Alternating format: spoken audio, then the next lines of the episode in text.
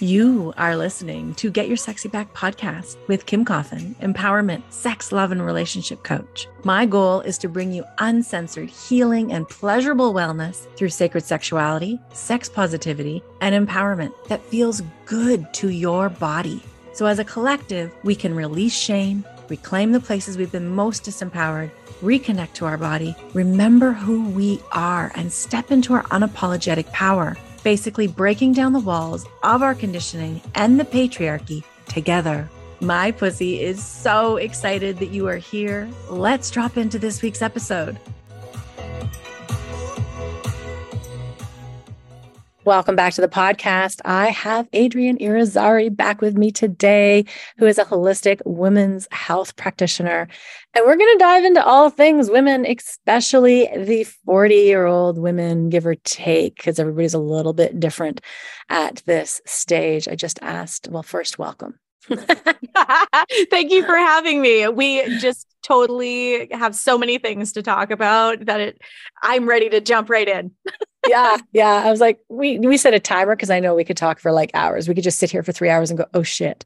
Uh, we we sync so quickly, which is so so fun to find people to share and that you know can talk about the same things and can help women around the world with our regular everyday bodies that you know most of the health fields per se don't know a ton about um, so welcome welcome welcome and yeah i kind of asked you a question before which was what are you noticing the most right now in your practice what are women struggling with Oh, so many things. And I always want to stand on a rooftop and go, You don't have to live like this. But yeah. I would say that the thing that is really coming up for me the most right now is women who are right around 40 years old and they are starting to question Am I in perimenopause? Am I going through menopause early? What's going on in my body? I'm feeling a really drastic difference. Um, starting to see psycho related issues, hmm. um, mm meaning things that were like little murmurs and annoying before, now turning into full blown, shining a spotlight on let's just highlight the fact that this isn't in harmony in your system, shall we? And when that happens, people go, oh my gosh, am I dying? Like, do I need? And unfortunately, the default in the Western medical model is oh, you're having issues. We can put you on hormones or we can take your uterus out. Mm, no, no, no. No. And the yeah. thing is, is what we don't realize is there are so many issues with taking our organs out. Yeah. Um, and a lot They're of there people, for a reason. Oh, they're totally there for a reason. And even if they aren't in balance, there is a way to restore balance. And we have millions of women who are coming into this phase of life right now and asking a lot of questions. And there really isn't a lot of material out there for these women. There was even less when my mother went through it. That was one of the things that my mom said to me when she was going through her own transition is she goes, Adrienne, if you don't do anything else with your career, please create some resources so that women like me don't feel so alone. Mm, yes. Oh my gosh. Yes. You know, and, and just to let people know as well, if they're if they're already listening, they're like menopause, I'm off this podcast. Uh, this starts like in your late 30s and goes all the way up into menopause. So don't stop listening. Stay here. Um, even if you're mid 30s, like 34, yeah, my- this is an applicable conversation for you because we hit a chi change. So women's bodies change in seven year cycles. I talk about it if you're looking for a little more of an overarching perspective on the whole thing. Um, I do talk about it in the Reproductive Rebel podcast for that overall roadmap, but like kind of honing in on 35. Um, we change in seven year cycles. And so 35 is really where we hit this big benchmark in our life where our energy begins to change, our vital chi. Yeah. And so we're being invited at 35 or a couple years on either side because it's not like you know the clock hits 35 and bing now bing. you're in the different transition right yeah. so but you know you can see it a couple years on either side and some of seeing symptoms early has to do with how you've been living your life and the balance mm-hmm. or lack thereof that you have in your life. Mm-hmm. So 35 is probably the biggest one. One of my clients goes, 35 was so rude because she went from, you know, being able to multitask, having shorter nights of sleep, and being able to rebound and bounce back from that and carry on the next day with very little detriment to the way that she was moving through the world. And it's like 35 all of a sudden was this abrupt gear change. And it's like, whoa, um, yeah, can't burn the candle like that anymore. Mm-hmm. I have mm-hmm. one glass of wine and I feel hungover the next day. Like, what is this? Yeah. And so, yeah, it are- started for me 30, 36, 37. I noticed I was having hot flashes, 47 now, already 10 years in. And yeah, we're coming to the close. And I know that, but it's been actually a beautiful journey. And you said it's the time of everything kind of coming to a head. And, and I agree with the emotional part too. Like if you haven't dealt with, which in my case, I hadn't dealt with some of trauma, some emotional holding patterns with, you know, holding narcissistic mom and sexual assault and betrayal and all of these things, technically sexual abuse. I was 14, right? If you don't deal with those, which I was just like moving. I thought I dealt with them actually quite well up until that point. It was like, no, it's dealt with, pushed away, told people it's down, along, it's gone, it's gone, it's gone. Right. But really, truly, body wise, if you don't deal with those things, they will start to come about as we move into perimenopause in these years. And it can look really, really hard and it can turn into being really, really hard if we don't hold those pieces as well. It's so Absolutely. connected. Oh my goodness, yes. Um, I interviewed somebody a little while back and she referred to our womb space as the junk room, where we stuff and hold and bottle all of these mm-hmm. emotions, mm-hmm. and that a lot of it will come up as we move through different phases of our life. And 35 is one of those benchmarks where mm-hmm. we start to see, you know, emotions are energy in motion. We start mm-hmm. to see mm-hmm. these things ma- masticize, right? Like they start becoming compiling almost like doubling and mm-hmm. doubling and then your pile's doubling again right? Yeah and the physical symptoms that spin out of this this attempt to try to lock things away. It's like a perfectionism lock away. It's like no i'm good. I'm good. I'm i am you know, people pleasing shows up, right? Like, I am loved. Everybody loves me. I help out everybody. I give gifts. I say yes. I do this. And it's, again, overworking our bodies, putting on makeup, showing up like the perfect woman, the perfect wife, the perfect mom at all the PTA meetings, right? All of these masks, they start compiling and we forget and we lose that connection with our essence self mm-hmm. as we go through this journey.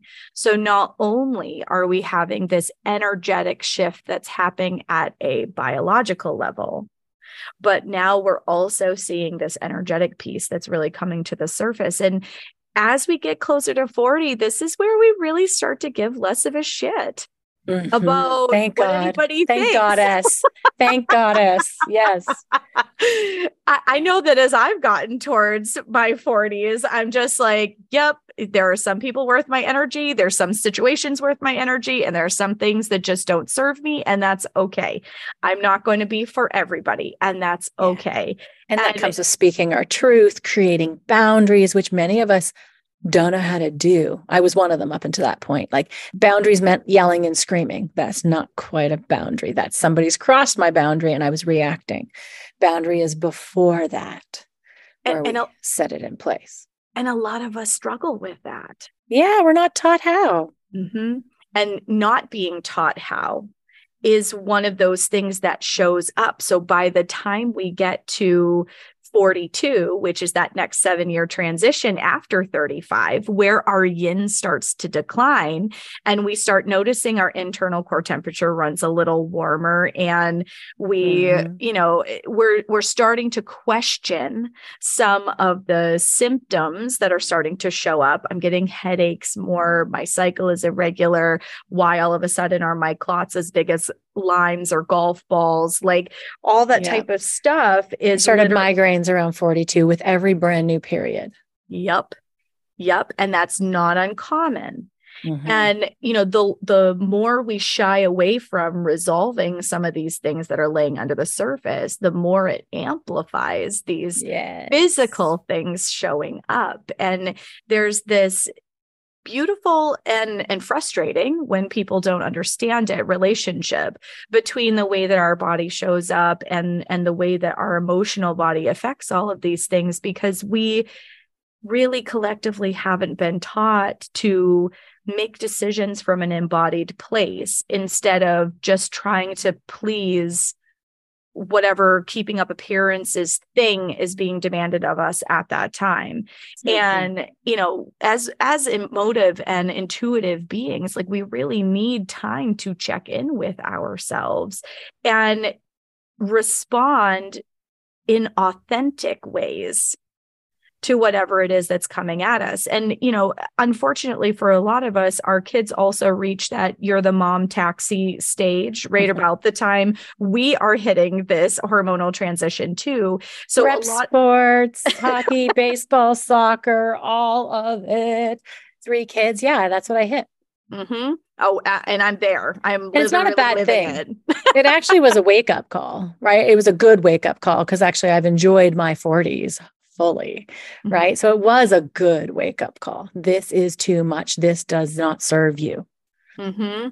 And being able to structure your work, structure your life mm-hmm. around what it is that you need, and really starting to check in with the fact that filling your cup first. This is kind of like that airplane you know, the mask drops down, put your own mask on before you help others kind of thing. And all I can't tell you how many women are like, oh no, I'll get the mask on my kid and then I'll get it on myself. Yeah, well, I've got no second. time. You don't know what I have to hold in a day. I got to keep going here. Yeah. And that's generally a trauma response and oh, conditioning. Tra- condi- trauma response from conditioning, right? Like all of, and people pleasing, and making sure you look good, and making sure you're enough, good enough, all of these things. But enough according to whom? Yes. This is the parts that we get to unpack, ladies. These are the parts that it's like, oh, wait, this is just what I've been told. This is what my mother said, or my father said, or society says, or whatever it may be. So we get to unpack these parts and really find out what our body needs mm-hmm. all of all around emotionally physically supplementally. Is that a yeah. word? It just made be made it a word. Uh, sexually all of these places and i want to speak sexually here too because a lot of women there's so much shame and fear around getting older. And if i'm going into menopause or the 10 years before that means i'm almost done my life right? There's this there's this right? There's this societal conditioning that you know young is best and that is not allowed kind of thing or it's not good. We discard kind of then and it's not true. And i want to speak to libido for a second because also a lot of women think their libido is going to disappear and that's it. And there's a both and there. The more stress you have the more you're going to have your foot on your brake which is your libido brake and not be pressing your libido accelerator. And this comes from emily nagoski's book come as you are. And when we reduce these stresses a lot almost every single woman okay, not almost every single woman I work with, their libido is back, right? When they start to put mm-hmm. their attention back on themselves, when they start to listen to their body, when they start to reduce some stress, when they start to create some ba- boundaries, when they start, ew, I'm like mixing all of my letters together, when they start to um, really speak their truth and reclaim their power and treat their body with respect. Their libido is back. And let me tell you, it is better than ever, like the best it's ever been, even better than a teenager because you're embodied and you're grounded and you have wisdom. And now you have turn on and libido and confidence. And ah, it's so fun.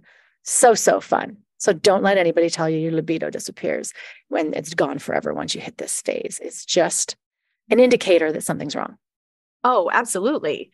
I mean, it is in any phase of life, but particularly here because yes. we are more susceptible. So, stress always affects our system any way you look at it yeah. but we are more sensitive to stress during this time frame it's no different than teenagers coming into their bleeding years so you know you think about the angsty teenager with a super short fuse and this type of thing their hormones are gearing up for the sea of blood or the chongmai to fill so that the period can arrive. Well, the opposite is happening going in the other direction. The chongmai is beginning to dry up.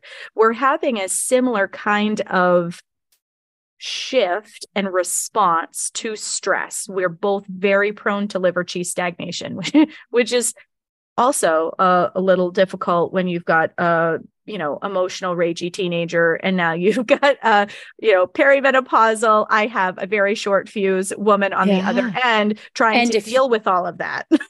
Yeah and if you haven't dealt with anger if you see anger as a bad thing and you're not allowed to express anger and you don't have embodiment practices to release your anger because if you're listening you have anger I'm sorry, mm-hmm. but you have anger. We are allowed to be angry. There's many things we're allowed to be angry at, but it's stored in our liver, right? Mm-hmm. So we mm-hmm. want to be able to release that in a safe, healthy way from our bodies, like emotionally release it. And then there's the supplemental and physical and all of that. Absolutely. It's so, so important. Sacred rage is a thing. Yeah. It is totally yeah, yeah. a thing. And being able to to look at it head on for what it is because we have social conditioning that tells us that it's acceptable for a woman to cry but not to be angry mm-hmm. god forbid right? right? yeah so i've been doing embodiment practices that i learned through mama gena and layla martin for the last i don't know since 2017 right so if i feel rage or if i feeling like i just need a clearing this is what I teach my clients as well in private coaching is how to go to into an embodiment of your grief first, because sometimes it's easier to tap into grief, into your rage, into your fears, and then into your turn on. We always want to seal it up and close it up with our turn on because it's important to clear and release, but then we also want to celebrate and come back home to ourselves. It's such a powerful practice. I do it in the car. I do it in my bedroom. I've done it in a bathroom in a place when somebody's just being a bitch and I need to go to the bathroom and just kind of release some shit. Mm-hmm. There's so many ways that we can release it, but we want to release it and not keep it in our body because we're going to have more problems in perimenopause, right? Oh my goodness. Yes, a hundred percent. Um, and the thing is, is, you know, you were talking about how, you know, we favor youth in our culture. And I, I wanted to kind of dovetail with that because, um, in Eastern culture, they call it coming into second spring when mm-hmm. you're coming through this menopausal transition. Isn't that beautiful? I love that. And it is. And it doesn't have to be the crone, it can be like mm-hmm. the priestess. I like the high priestess. We've talked a few episodes, maybe about a year ago, um, about coming into that, yes, wise woman, but wise woman priestess time mm-hmm. where embodied and sexy and wise and just so. Mm, sensual. I just love that energy, magnetic, that whole being. And there's nothing also wrong with crone, except, you know, we have put crone in fairy tales as being the old, haggard old witch. And it's not true. Mm-hmm. Not true. But yeah, there's a lot of power in this stage. Yes. Because you've lived your life, you've had experiences, you know what serves you and what doesn't. You have a stronger sense of center mm-hmm. and who you are and what you want. And you're less shy about vocalizing what you want in your life, in the bedroom, in every aspect of your life. Yeah. And you get the truest expression of who you are. It's a beautiful phase to step into yeah. with immense amounts of power in a multitude of ways. Totally if, agree. If we look at it as the honor that it is instead of demonizing it as yeah. the undesirable because you know i there have been like side by side pictures um that i've seen on facebook of of you know like Julia Roberts at 33, Julia Roberts as she is now. And I'm like, I'm sorry, but I think she's more radiant now. I agree. and and do you not notice also that's just, you know, media trying again shove the same shit down our throats. Of course. Um, but don't you also maybe not agree, but do you also see and I see cuz clients coming to me where you're talking about this trust and this honoring and this confidence. I think a lot of the people who are coming to me, they kind of have little glimpses of it, but they're not sure they can trust it because they haven't trusted it for so long. So that they're like, Are you sure I can act this way? Are you sure it's okay for me to feel sexy in my body? Are you sure it's okay for me to feel confident? Isn't that cocky? Aren't I being cocky? Aren't I being too much? Oh, too much. That's one mm-hmm. of my favorite topics to unpack because let's too, unpack it. Ah, oh, too much according to whom? mm-hmm, mm-hmm. Because we're but that conditioning, like if we're feeling that, I remember feeling it. If you, I don't know if you did, totally. it feels like you can't get out of it. Like there's that, it feels so scary to even look at the too much. It feels safer to go, no, I'm too much. I'm asking for too much. I want too much. There's something wrong with me. Yeah, it is. It is. It's safer. And we've been taught and conditioned to play the good girl, to be demure, to put everyone else ahead of ourselves, that those are the things that make us valuable. And yet they don't. they mm-hmm. they steal our power, they they steal our light. Because mm. when you're a woman in your power, you are turned on you're connected to your creative energy.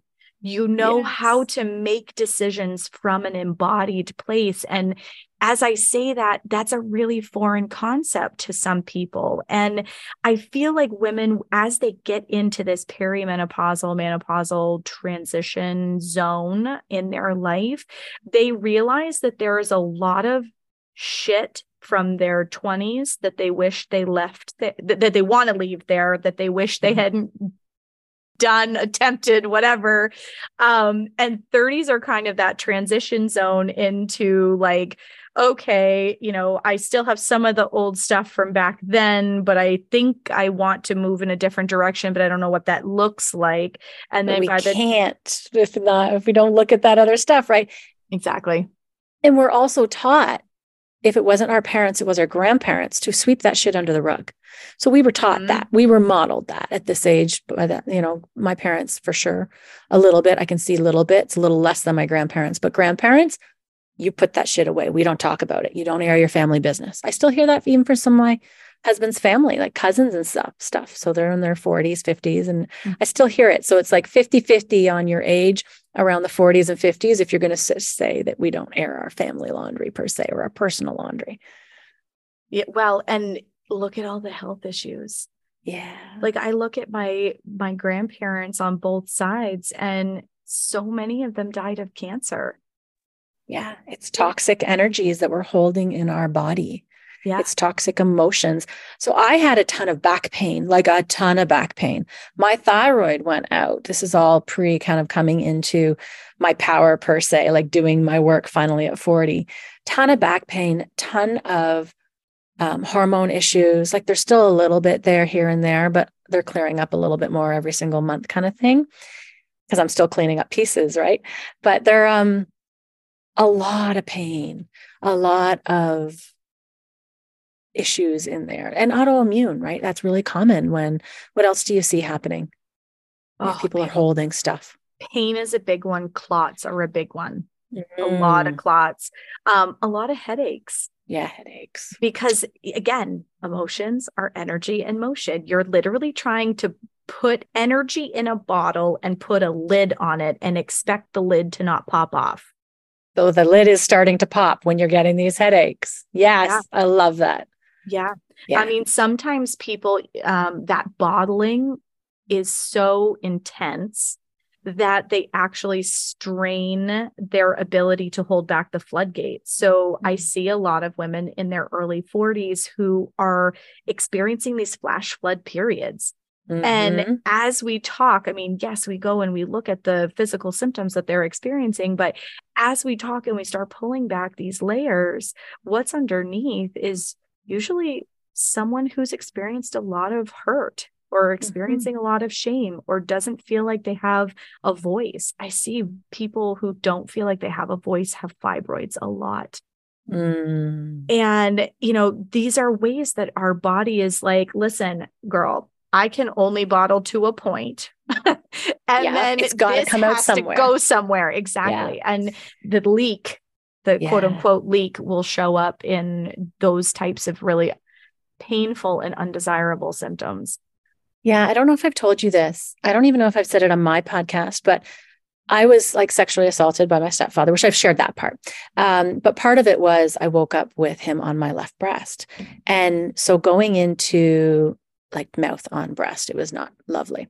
Um, and I only share that because going into having babies, uh, you know, 10 years later, um, I kept getting mastitis on my left breast Yep. like holy fucking brilliant. My body was like, you haven't dealt with this. You haven't dealt with this. You haven't dealt with this. And I saw experts. It was Dr. Newman, uh, breastfeeding expert um, from around the world. And I saw him at Sick Kids Hospital in Toronto a couple times. And he's like, there's no reason for you to be getting mastitis. You're doing everything right. Your latch is right. The milk is coming out. Like he checked it all. Um, but my body was like giving me signals along the way.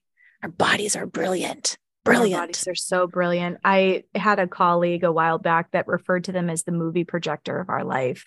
Mm. And it's so true. Like you see everything that you've experienced in your life will show up in different ways in your body. And yeah, you get to different points in the spiral as you address things and you move through things. And sometimes things that you think are resolved aren't really resolved. Just like you Mhm. were saying, I've dealt with it, it's there, I've compartmentalized it, I've moved Well, on. good. L- literally. That's like a stiff upper lip. That's like just like yes. put it away, don't talk about it. I'm fine. If you're still saying that, it's not resolved. Yeah, absolutely. Well, and I I'm guilty of the same thing. Um, it, and it's really funny and very timely that we're having this conversation because uh, two or three days ago, I reconnected with my childhood best friend, who there had been a huge blowout um, and uh, around a difficult set of circumstances when we were in our very very early 20s and i thought i had dealt with it i'm like nope i've dealt with it it's fine you know, even though she was literally like a sister to me and I feel like I lost my appendage, like it's fine, it's fine, it's fine, right? Well, she came back into my life and essentially apologized for what happened. And the ugly cry that ripped out of my system, I was Mhm. not at all prepared for. and Sounds like an inner child protector piece that was just like, oh, I am loved. Yeah. A hundred percent. And it was so moving. And I also had this, you know, as the practitioner, I had this out of body moment going, wow, I thought I had dealt with this. I guess I still needed a piece to be resolved in this loop. And It's really li- cool when our brains can see both sides, huh?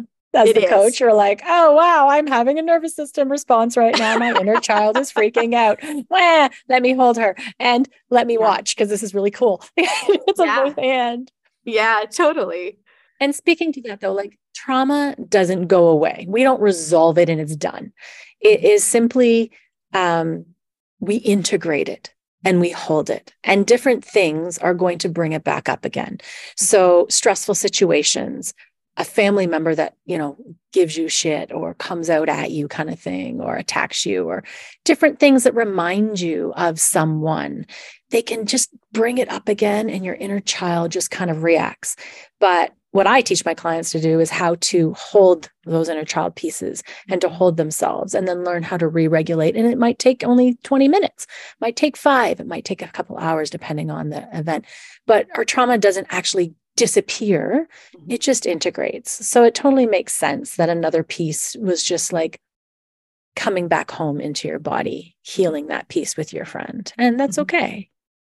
Totally okay.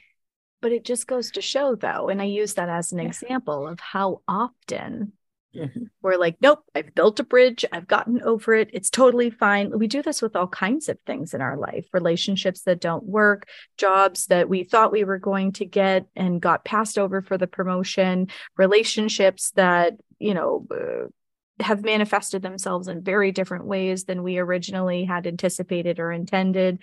You know, there's grief, there's frustration, there's anger, Yeah. there's so many emotions that are wrapped up in all of these things and their energy that needs a healthy place to go. Yeah. I allow myself to release those emotions at least two or three times a week on a regular practice. Mm-hmm. Right. It can come into a breathwork practice. It can come into an embodiment practice. It can come into a spring clean practice. It can come into a sacred pleasure practice because that's the beauty of sacred pleasure. When you're in the middle of a jade egg practice or any other sacred pleasure practice, you're always feeling into your felt sense. And while you're pleasuring and while you're playing with whatever tools you're playing with, moving your energy, moving your breath, moving your sound, if your body all of a sudden wants to scream or cry, even in orgasm, you allow it. And when you allow it, all of a sudden you turn into laughter and joy, and you're moving this through. The same for de-armoring. Mm-hmm. When you're de-armoring vulva, lower belly, brass throat, like you're releasing these emotions. And sometimes you don't even know what you're releasing at that moment, but that's mm-hmm. the point. You don't need to know what you're releasing. Mm-hmm. Very, very important to allow this type of embodiment and release to be part of your regular life in some way. Oh, absolutely. It's one of the things I talk to my clients a lot about with pelvic steaming mm-hmm. is, you know, take a journal in with you. You you'll have emotions come up.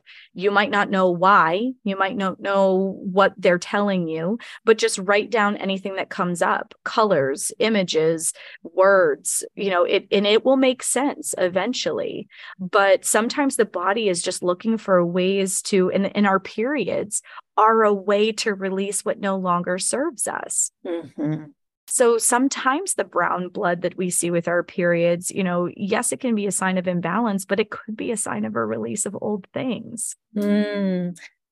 And that reminds me, I want to talk about the cod liver oil packs because you are using them. You've been doing stuff on on Instagram. I'm like, tag me when you do another one. You just tagged me, I think, two days ago. I did. what What do you use those for? Can you tell our, our audience like what you're using, how you make them, how to create them, how they can create their own, and what it does? Yeah, castor oil is like magic. Um, Did I um, say castor oil, by the way? I think you said cod liver oil. Yeah. Okay. Some, thank you. I'm like, I think I said something else. Castor oil. Castor oil. A cod liver oil is amazing too. However, that one I wouldn't do in a pack. I think um, that's why I'm um, avoiding it. I, I drank castor oil uh, to uh, induce my second pregnancy, and I don't want to go near the shit again. So help me. this help is me. external only. So the no smell, though the, the smell. smell. Yeah. And by the way, it did bring on my labor. I had a few hours later. Um, but the smell, I don't want to ever smell that again. So help me. um, I love using them for different phases of the cycle to support different functions. So, um, in the first part of the cycle, um, so from day one of the bleed through um, ovulation, it's great to use them over the liver. It helps your liver to detox and process. Um, okay. It helps your sleep. Uh, when you're able to sleep well and uh, support the overall function in the follicular phase, it sets you up for healthy performance in the uh, luteal phase of your cycle. And then yeah. from ovulation to the end, I often will use it as a pelvic pack. So putting it over the lower abdomen. It's fabulous when people have cysts, fibroids, uh, issues with clots, endometriosis, you know, if you get belly bloating before your period, a lot of times late luteal phase, like day five through the time the bleed returns, is where people are most symptomatic. Yeah it will help with all of those undesirable symptoms that people get. I oftentimes will also recommend it to people like if they're trying to conceive, um, in addition to you know people who are struggling with the way that their period is performing. It's a really easy way to do it. DI- and it balances a lot of stuff. Mm-hmm. So yep. cool. And, and is that the same as perimenopause bloat? Like just like look like pregnant kind of bloat? It does help with that. Yes. Okay. Um, castor oil has this way of like breaking things apart and breaking things up. So, like if somebody has had cesareans, it's mm-hmm. great for the cesarean scar and any um, scar tissue that you might have, or if you just had abdominal surgery, for example, maybe appendectomy or something of that nature. Um, anywhere that you've had surgery and there's a potential for scar tissue, a castor oil pack is a really great way to to support essentially the dissolving and the yeah. breaking apart of that scar tissue. So you let me get this right. So you're doing liver, which is your just under your rib cage on your right side, Mhm. uh, from first day of period to ovulation ish, right? Which is you know anywhere between. Well, shit, you never know. I ovulated on day 32 with my first child getting pregnant. So uh, you never know. But if you know where your ovulation is ish, you can track that into there. Yeah. And then you're putting it lower abdomen from ovulation till day one of your period again. Yeah. Is that right? But one time you had it on your thyroid, on your neck. I did. What was that Um, for? It can it can support healthy thyroid function. Okay. Yeah. And what what time of the month do you do that, or does it matter? I do that on and off whenever I remember, on and off throughout the month. Um, okay. It's one of those things where if you have an opportunity to wear it for like an hour, that's great. If um, the thyroid one, I wouldn't wear overnight, but the ones on your abdomen, you can wear overnight. That was Um, next question. Yep. Yeah. Uh, I, I tend to find that it's easier that way. I'll just put it on now. Caveat if you're doing a DIY pack, uh, the castor oil is sticky and it stains. Oh, So, okay. yeah. So I tend to like using the Queen of the Thrones packs. Okay, Um, thank you. That was my next question. Where do I get the packs from? I was Queen say, I- of Thrones. Love it. Yeah, Queen of the Thrones. Yep. She um she has a really great product um and it makes doing castor oil packs a lot easier. It, because there's less mess there's like a barrier on the outside and the way that they do the stitching around the the outer edge you know i haven't had any issues with you know stains on my sheets or anything like that which is really great. So you know i'll put it on before i go to bed and i'll sleep with it on. So i'll get a lot of benefit a longer term benefit. But you know if you're not able to do something like that or you feel too hot because sometimes in this perimenopausal menopausal transition stage everything is just too hot. In the summer, Um, I need a fan on plus the air conditioning, but only in the summer. And I only need it on my legs. Like I need behind my knees cool. yeah That's it. The rest of me is fine then. um so like if it's too hot to wear something like that wearing it for an hour is going to give you great benefits. So sometimes like if i forget to do it or i'm too tired to set myself up before i go to bed i'll you know wear a looser fitting shirt and i'll put it on while i'm sitting and working with clients and then i'll just take it off and whatever. So the the queen of the thrones packs make it really really easy to mm. integrate it into not feeling like a super laborious thing. Because like when you do it DIY you can totally do it that way and it's you know all you need is flannel and some plastic I don't want wrap, but- DIY. I want the Queen of the Thrones packs. and is it reusable, these packs? Or yes okay, so you just order the ones. Do you order one set or two sets? Because the belly one looked bigger than the liver one. it is Okay, so you Um, order two. yep um and then there's three. one there's one for the thyroid and um she has a whole selection of them on her website. I have a link in my bio um on instagram so it's pretty easy to find. But um she has a whole catalog because like you can use castor oil in your hair to help with hair growth. Uh, so if Mm. people have thinning hair ma- male or female doesn't matter you can do that. If your hair is on the thinner side you can put some in at the roots and she's got a like it looks almost like a towel that like uh winds around your head and buttons in the back so that you don't you can sleep with it on and Yeah. not get it anywhere um she's got Cool. dry brushes a whole bunch of stuff so all So of do it you helps order? lymphatics That's so cool. Do you and I do lymphatic work. I'm trained in, in that as well, but my own work every day kind of thing. It's great. Uh, and I do liver pumping as well, which also spleen pumping. You can do both. There's a whole pile we can play with there because there's like pretty well our belly, our abdomen has like everything we need to help us, right? Like uh, everything we could need to heal, to thrive, all of these things. So doing this work, lymphatic work on your belly is so powerful. So another option that is a little easier, not as uh, paying attention to it, actually pumping liver and spleen, but just putting on a pack sounds so cool. So do you, does she sell castor oil too, or you just get organic castor oil at your normal store? Does it really matter where you get your castor oil as long as it's organic? Uh organic and i would say light block bottle in order to preserve all of its active properties yep she So does cool. sell it um and it comes in a brown glass bottle but you can get it locally um as long as it's in a light block bottle and it's organic Which is those uh, dark glass bottles or Mhm. something like that. Yes, so that it's not uh, being exposed by light. That's so cool. I had another question. Do I have anything else in there? Uh, so you sleep with them, you put them on. Sounds good. I'm going to order myself a set. Why not? Um, and anything to help me with the smell. What do I do? Put some lavender oil on it, essential oil. Like, what can I do? The smell's going to gag me. And do you smell it?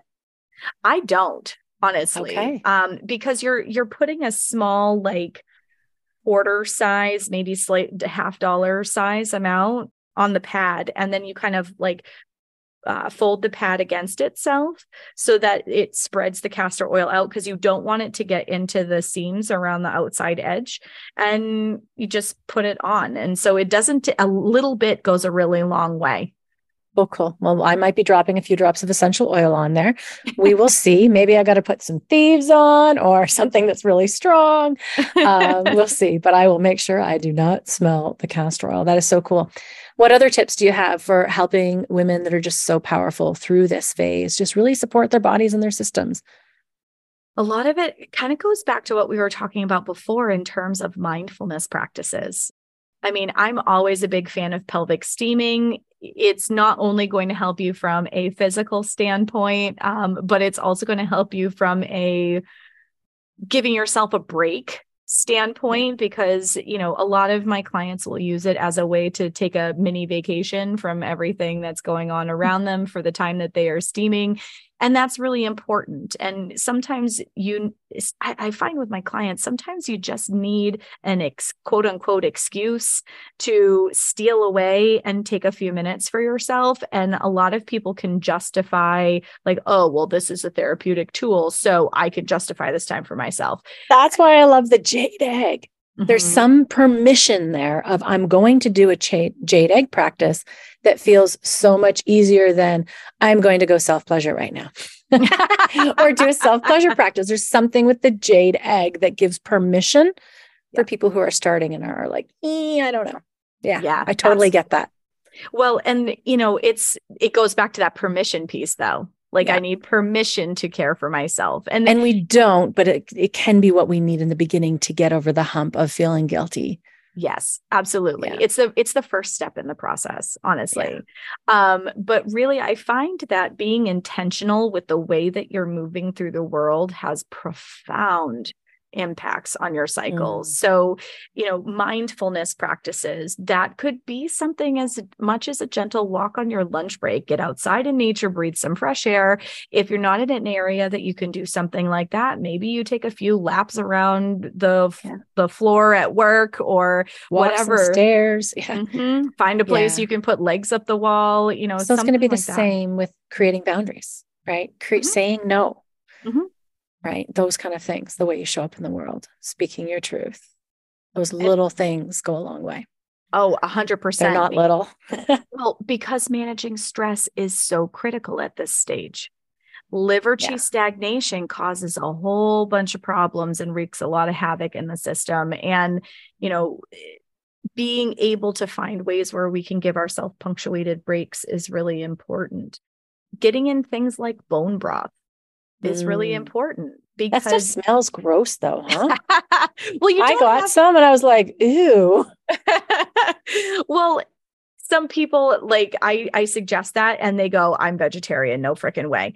Um, and that's okay. And I respect, I respect that. But there is a lot of blood building properties in bone broth. So mm. maybe you're hiding it in your rice. You cook instead mm. of using mm. water, cook it in the bone broth. Instead of using a vegetable broth, use a bone broth. Instead of That's using a, a stock, use a bone broth. Um, there's lots and lots of ways that you can kind of fudge it and get it into, you know, where you would normally use water, use bone broth instead to be able to assimilate these properties into your system. But as we get into this stage, the sea of blood is drying up. So, using something like bone broth, like goji berries, like jujubes, you know, those are going to help nourish our body in the right ways because a lot of times we think, oh, I'm going to drink water.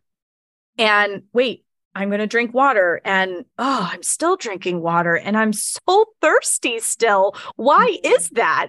And it's because there your body isn't getting the things that tell it, "Oh, you need to hold on to this water now."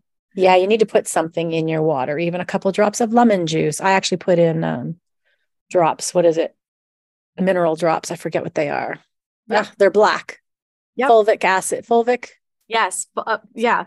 Fulvic. Am I saying it right? Yeah. I've been doing it for over a year, but two or three drops go into every single bottle I fill up at the sink. Yeah, Yeah. it sits there. It makes a huge difference. And then you're drinking water, but you're drinking an appropriate amount of water. So then you're not bloating because your body's not transforming the water, or Yeah. you're not running to the bathroom every five minutes because you and you feel like you have a thimble sized bladder when in fact it's just you're drinking a You're lot and it's absorbing it, going yeah. straight through you. Yeah. Yeah. So You need it so your cells can recognize it and then absorb it. So something you could put fruit in your water, you can put anything in it. The fulvic acid is really, really, really good. I remember studying that in my lymphatic system course. So I just started and that's it. yeah, it's great. I I bring the fulvic acid into my experience on the regular as well and I can tell the difference on the Yeah. days that I remember and the days that I forget because the days that I forget I'm like oh my gosh I'm on my third bottle of water already and oh Wow. Oh I never forget. I leave it at the bar sink, and there's only one sink that we fill up with water in the ta- in the house because there's no uh, salt in it. Right, it's like a hard water tap. So Yeah. I leave it sitting there on the counter, and I put a couple drops in every single time.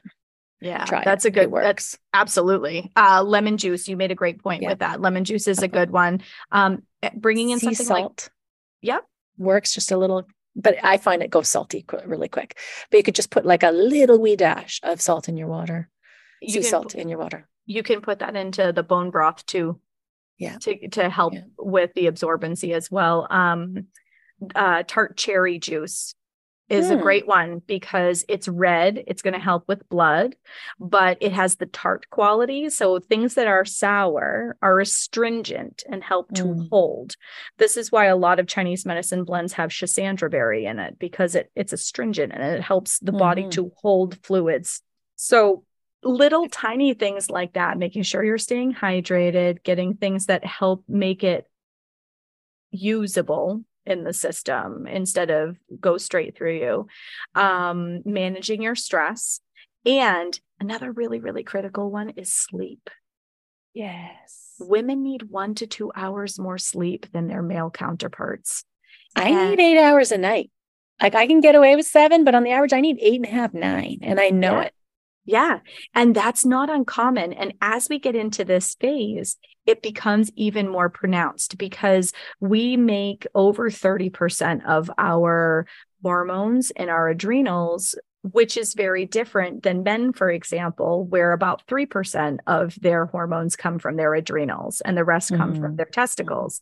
So, you know, we are very susceptible to fluctuations in the way our hormones are showing up for us if we are not getting appropriate amounts of sleep and restful sleep.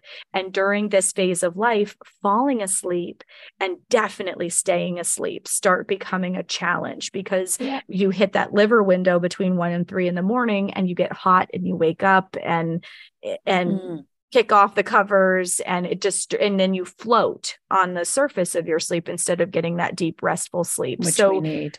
oh my goodness and the Yeah. difference that same eight hours though will show up completely different in your system if you're going to bed between 9 and 10 versus going to bed at midnight Mhm. you'll wake up couple with a clearer head Yes, I totally agree. So maybe I should do the sleep one first.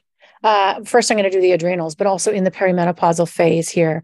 Um, this is where we start to get our libido and our hormones from our adrenals. That's why we're talking about sporting the adrenals versus less from the ovaries as we transition, kind of thing. Question So, sleep is it bad to use things to help you sleep sometimes? Uh, sometimes THC, sometimes, you know, whatever it may be. Is that going to ruin our sleep? What is your thoughts on that? I don't think it's going to ruin your sleep per se. Um, CBD is really great for helping the sleep pattern. Um, Mine are THC 50 50.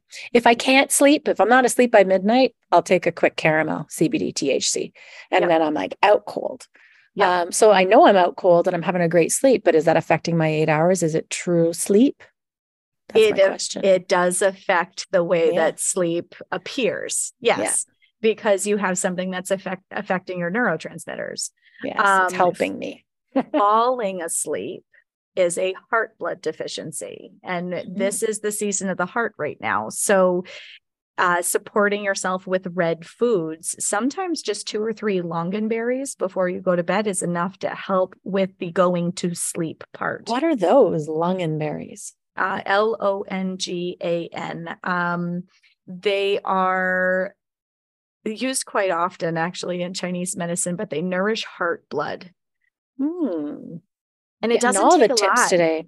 I was also going to ask about go- goji berries. Is that what you called them? Goji berries? I don't know if Goji they are berries. either. Yep. I've heard about it though. Goji juice, I think. Yep. Uh, G O J I, uh, goji berries.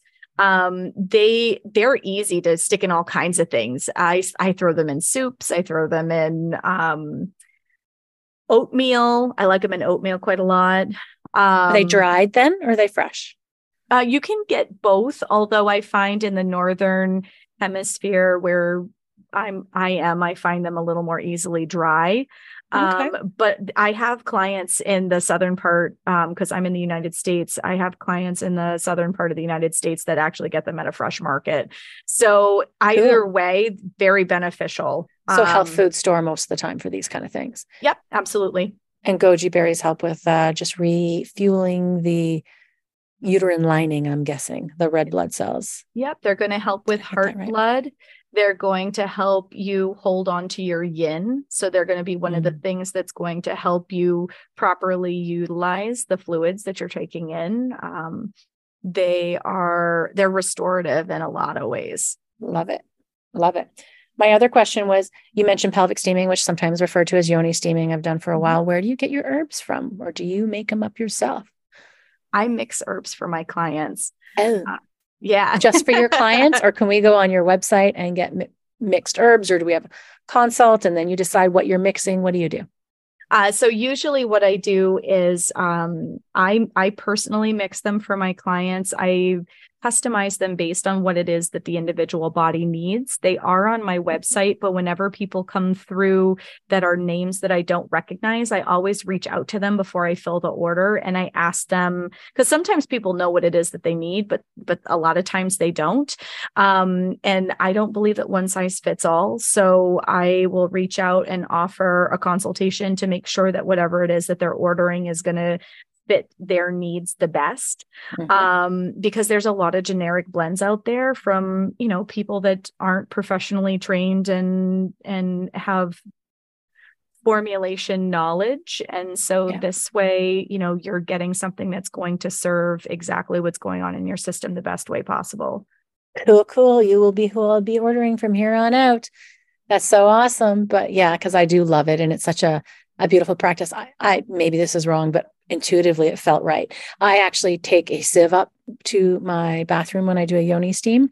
And when I'm done the yoni steam, I normally get in the bath and I actually pour the water then into my bathtub.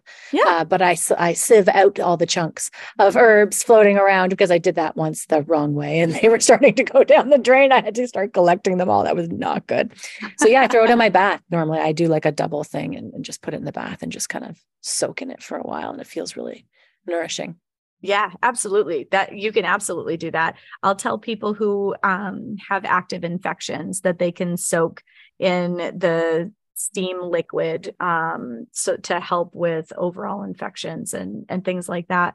But yeah, I actually bag everything in little tea bags for my clients. It takes a little bit more time, Ah. but it is totally worth it for that whole drain situation. Oh my gosh, I won't need a sieve anymore. I'll just pull out a tea bag. Yep. Oh, yay. Okay. Totally need to set that up and get those ordered. That is brilliant. oh my gosh. I'm used to loose leaf, right? And I simmer it and do the thing. And oh, wow. Okay. Cool, cool. I love that. This has been amazing. We have shared so much to help women really go through this stage and feel empowered, feel embodied, feel healthy, feel regulated and nourished and balanced and any other words throw out there but like just so whole Yeah, it it's a time frame where you you're sitting on the precipice of incredible sovereignty. Mm-hmm. If we just know that that's what it is instead of feeling uncomfortable and angry and frustrated in our systems and feeling very hopeless exhausted because we're not sure why. yeah they don't have to we don't have to Absolutely. hmm hmm any last words for our listeners any last words or anything else coming up that you're like oh wait we got to talk about this There's always things that we can talk about. I. I love chatting with you. Um, I think that my final parting words are going to be like this.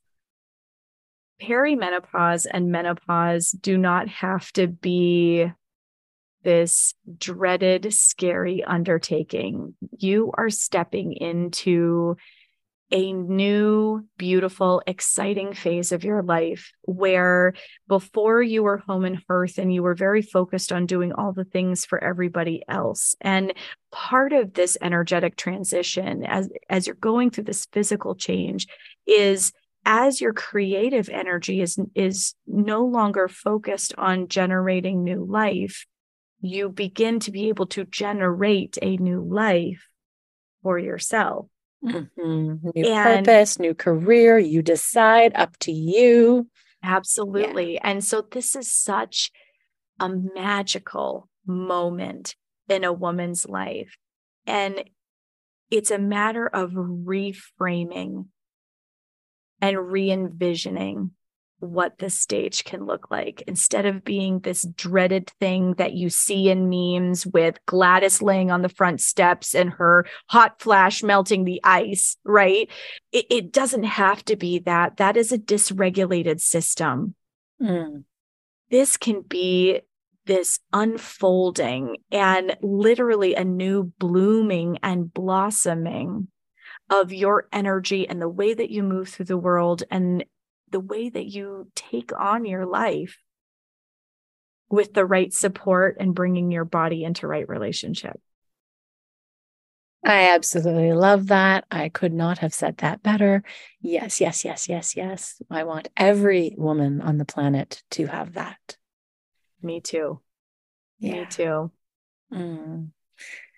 Because we've mentioned your website, and we're going to put the links in the show notes and Instagram. Can you just drop your links here if people are quickly listening and want to find you really quick?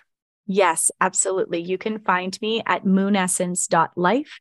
I am on Instagram and other social spaces at Moon Essence Me, M as in Mary, E as in Edward. And I have a podcast myself called Reproductive Rebel um, that I talk about a lot of these things from more of a physical standpoint. Um, how your body's working, why it's not working the way you're hoping it's going to work. So feel free to check out some of the information that is housed there. And I've got classes. So one of I have a class called Coming into Second Spring actually that speaks exactly to 30 I would say it's geared for people 34 through four uh, I would say 50 um, and it talks about all of the different transitions that you go through during those time frames so i offer that as a resource as well as you're navigating this transition in your life Love, love, love. So, so good. And I'm sure if you want to reach out and get some custom yoni steams or some support from Adrienne, uh, or even some support and emotional release and things like that from me, whatever it may be, we'll drop all the links in the show notes. And yeah, let's make this phase the best phase of your life where, yeah, it just gets to be so, so fun. So, thank you so much for coming on the show again. I love connecting with you. as i you my friend thank you so much for having me and we'll have to do this again Absolutely. Absolutely. Till next time, everyone. If you are loving this podcast and you love the tips that I'm sharing and it feels aligned, but you're just not quite sure where to start, what is the best route for you to take right now? I would love to connect with you. I, I'm offering free consultations to anybody who would like to learn more, see which of my programs best suits them, maybe discuss private coaching. We don't have to, but what we'll do is we'll start to dive into what you desire, what you're struggling with, what is going on for you right now. And if there's time, I'll take you through a little embodiment practice to help solidify your desires deep in your body right now. And if you want to ask more questions about what is the next best step for you and what will help you with your unique issues and desires and goals, I would love to connect. So hop on a call. I'm going to drop the link in the show notes and let's talk about you and see if it feels aligned to work together. I hope you enjoyed this week's episode. If you got a juicy nugget or two, scroll down on whatever app you're listening to and leave a five star rating and review. I invite you to follow me, join the conversation, the weekly lives, and a lot of other amazing free content in my private Facebook group. Let's get your sexy back. You can also friend me personally on Facebook, Kim Coffin, and follow me on Instagram at Get Your Sexy Back Coach. If you'd like to be a guest on the podcast, don't be shy. Reach out. I'd love to connect with you. Thank you.